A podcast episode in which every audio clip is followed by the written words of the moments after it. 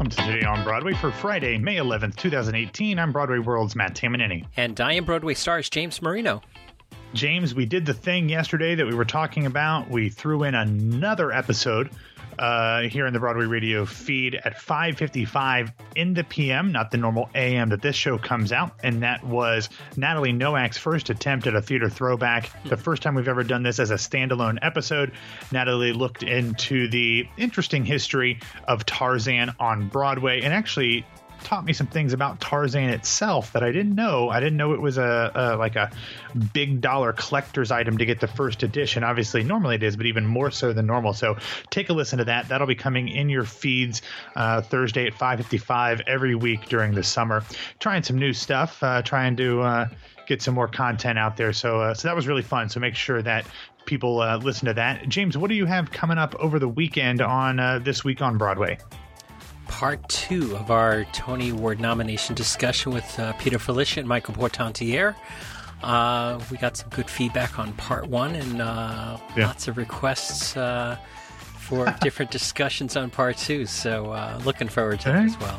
Yeah, I listen. I listened to it, and uh, um, the only thing that I will say is, is maybe have a copy of the rules uh, for the Tony rules because there was a lot of questions about why certain categories had five and four and six and, and stuff because I think that can help because it's really confusing to try to do it off the top of your head. ah, you know, we're not so much for the rules things. So, rules are made to be broken. we should bring in some sort of, uh, you know, arbiter or some sort of person who knew chess. I was going to say Bryce Pinkham might be available yeah. before, uh, you know. Mm-hmm.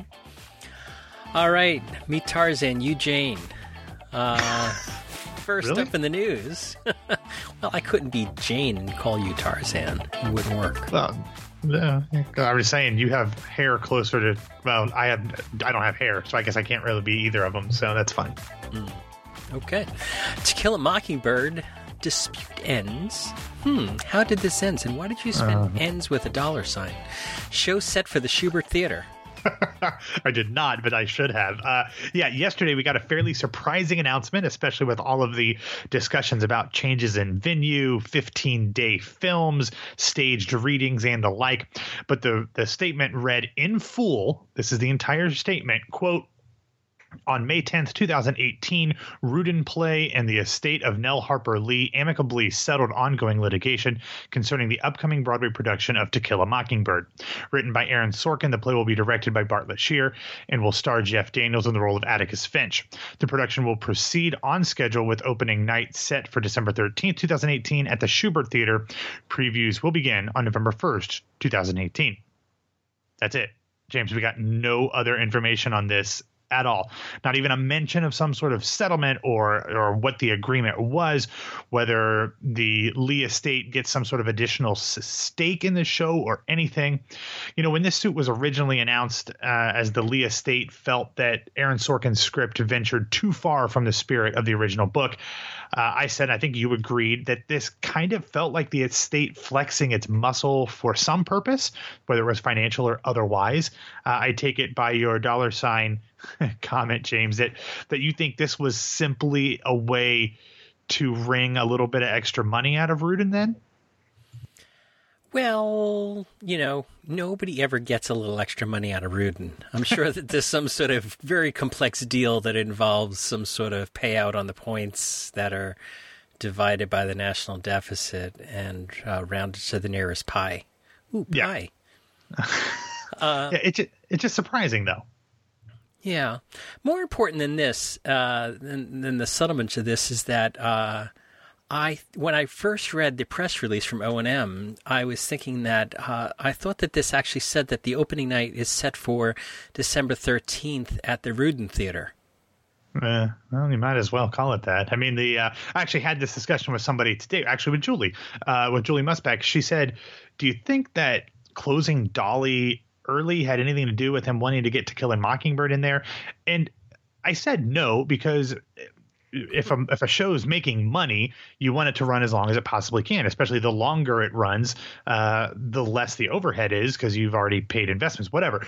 But Rudin works not pr- not exclusively, but primarily with the Shubert. So there's only a certain number of theaters that are available, and of course, you want the crown jewel of the empire um, for a big star-driven, high-profile show. So I'm not surprised. It's it's a bound to happen. I'm sure it's happened before that one Rudin show would replace another. But the timing of it is a little interesting, especially because people were fairly surprised by Hello Dolly closing when it did, especially because it's still pulling in about a million bucks a week, and there's opportunities to get a bigger star in there um, at some of the, the more difficult times. So I, I don't know, James. I mean, I don't think that you know correlation equals causation, but it definitely is something to uh, use that emoji with the guy scratching his chin.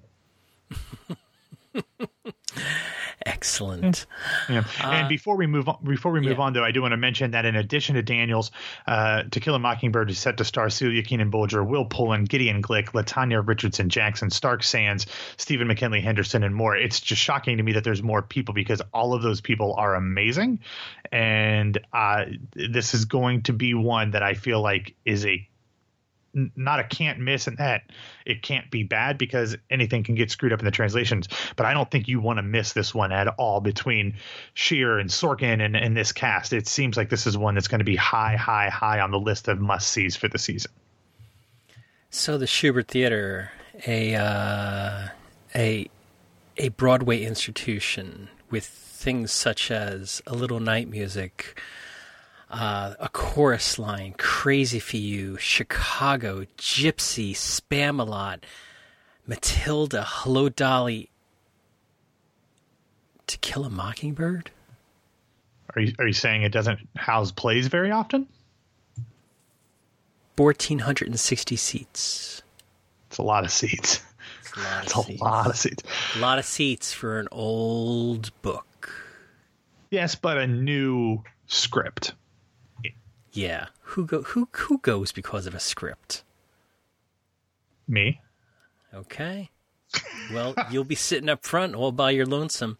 I think ah. this is a disaster in the making. Mark my words. Whoa. Okay. All right. Putting it in the Shubert, that's a that's a mistake. I need to I need to look up the last the, the grosses for the last few shows that Jeff Daniels has led because as much as we love Celia and Gideon and and Stark and Stephen McKinley Henderson and Latanya Richardson Jackson, um, he's going to be the draw there. So I need to look at some of the last shows that he led, whether that was going back to God of Carnage or Blackbird, yeah, and that was with Michelle Williams too.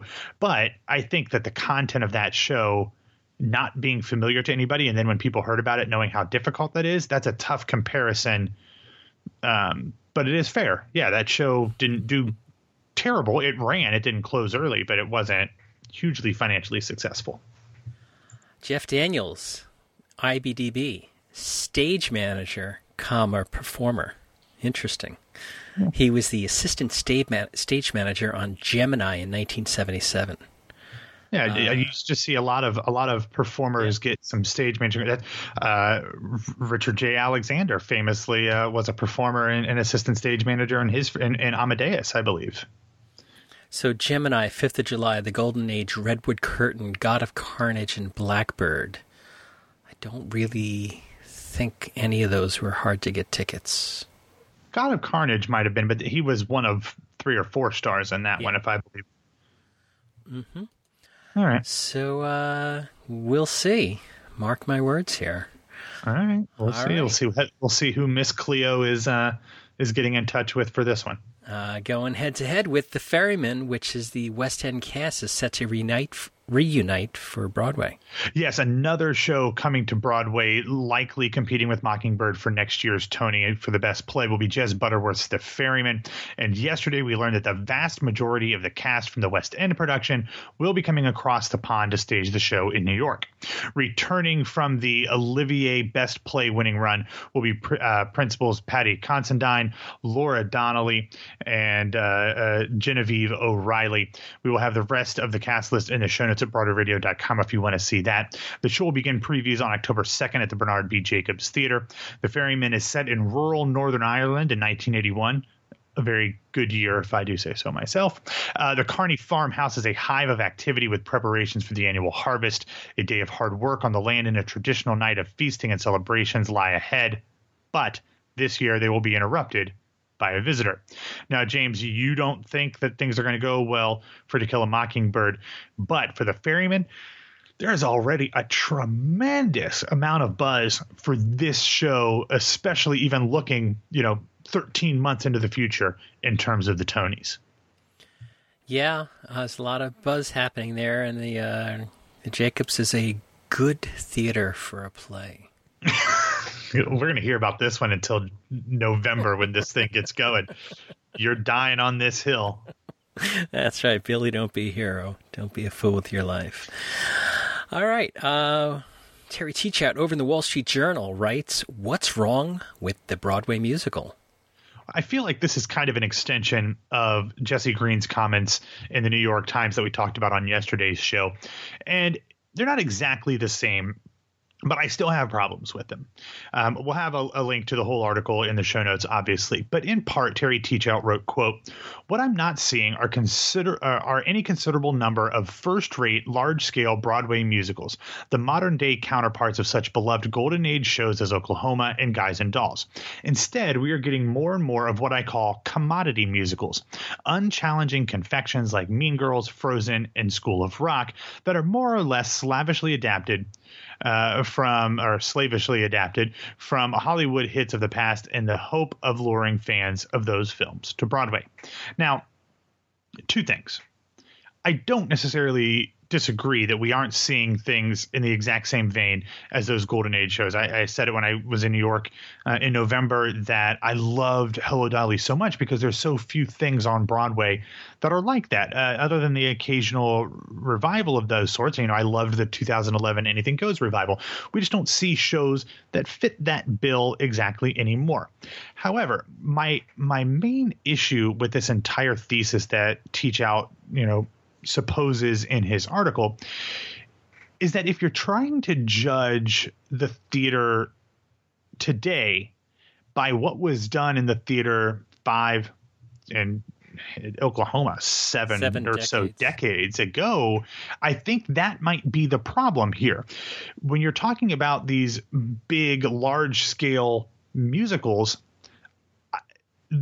we just don't do those anymore in terms of these you know original ideas. Those shows are fun home.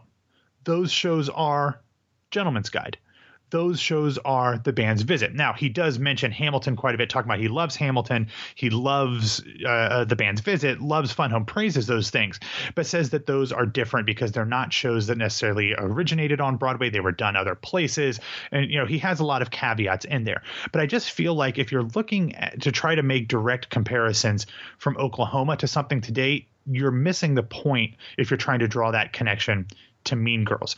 I think the better connection is from Oklahoma to a Hamilton or to a fun home, something that has a, a, deeper substance but can still entertain. To me, Broadway does and theater in general does not have to be everything to everyone. There can be shows, there can be subgenres in the theater and, and especially on Broadway, which is as Jesse Green kind of poked fun at yesterday, the national theater. There can be different things for different people. I loved Mean Girls. I really enjoyed Frozen. I was okay with with School of Rock, but I also love you know these other more artistic shows. There can be different types of things that appeal to different people. And i don't think that that necessarily means that the the death of the american musical is upon us. I think that means that the, it's just opening its arms to invite more people in. So i, I know maybe the art, more artistically sensitive uh, amongst us might disagree but i don't see this as a bad thing other than to say that maybe some less artistic things are getting in and blocking the way for other shows but if we're talking about theater as a business, which it is, that ultimately is a good thing for everybody if shows are selling tickets. I sort of draw lines between Oklahoma and perhaps uh, a show like Something Rotten. Sure. Oh yeah, uh, that's that's yeah, uh, an original story. Yeah, I get that. And and but the thing is, is that Something Rotten uh, had you know a hard time to be a commercial success on Broadway. Uh, sure. And I thought it was a great show. I loved it, and I think it's going to have a huge future. But it was really, it's really hard to get a commercial audience to shell out big bucks to come see a show. I mean, you know, the exceptions to the rule have been the Hamiltons and the Dear Evan Hansen's. Yeah. Dear Evan Hansen, totally original. Uh, yeah. I think back, you know, in between Oklahoma and Mean Girls, I think of Evita. You know, uh, uh, as far as I understand, Evita was totally original, uh, yeah. and was a huge finan- uh, a huge commercial success, uh, as well as being a financial success. So, I think that you know, every couple of years, somebody writes the Death of Broadway uh, column. And, yeah. In fact, Teachout admitted that he had written this column nine years ago. So yeah. he, he admits that this is a cyclical thing. Yeah. And I mean, you know, Terry Teachout is a playwright. Write the show, Terry. Shut up. All right. Yeah, I no, I agree, and, and and it is important to to to say just so we're making it clear to everybody and i know you know this and, and i know this but neither oklahoma or guys and dolls the things that he is referencing were original stories in and of themselves. Yeah. of course uh, oklahoma was based on green grow the lilacs which was a play and i don't remember the playwright's name off the top of my head. Guys and dolls was based on a collection of short stories a, a book uh, by damon runyon. So things as i've said before things are have always been adapted from other things and it's really in the execution and who the audience is that determines whether or not something is a success as far as i'm concerned if we go to the library and dig into the microfiche and look at the stories written in the days of Oklahoma and Guys and Dolls, I'm sure somebody is bemoaning the death of Broadway as these classic shows now are were playing yeah. at those times. You know. Do you um? Yeah, I, I know our audience tends to be uh, of, of, an older variety. But do you want to explain what microfiche is to uh, people who might not know? I do no, not. Maybe not. Let's let's. Google that. Okay. Yeah, Google that. All right, Matt. What other news do you have for us before we head into the weekend?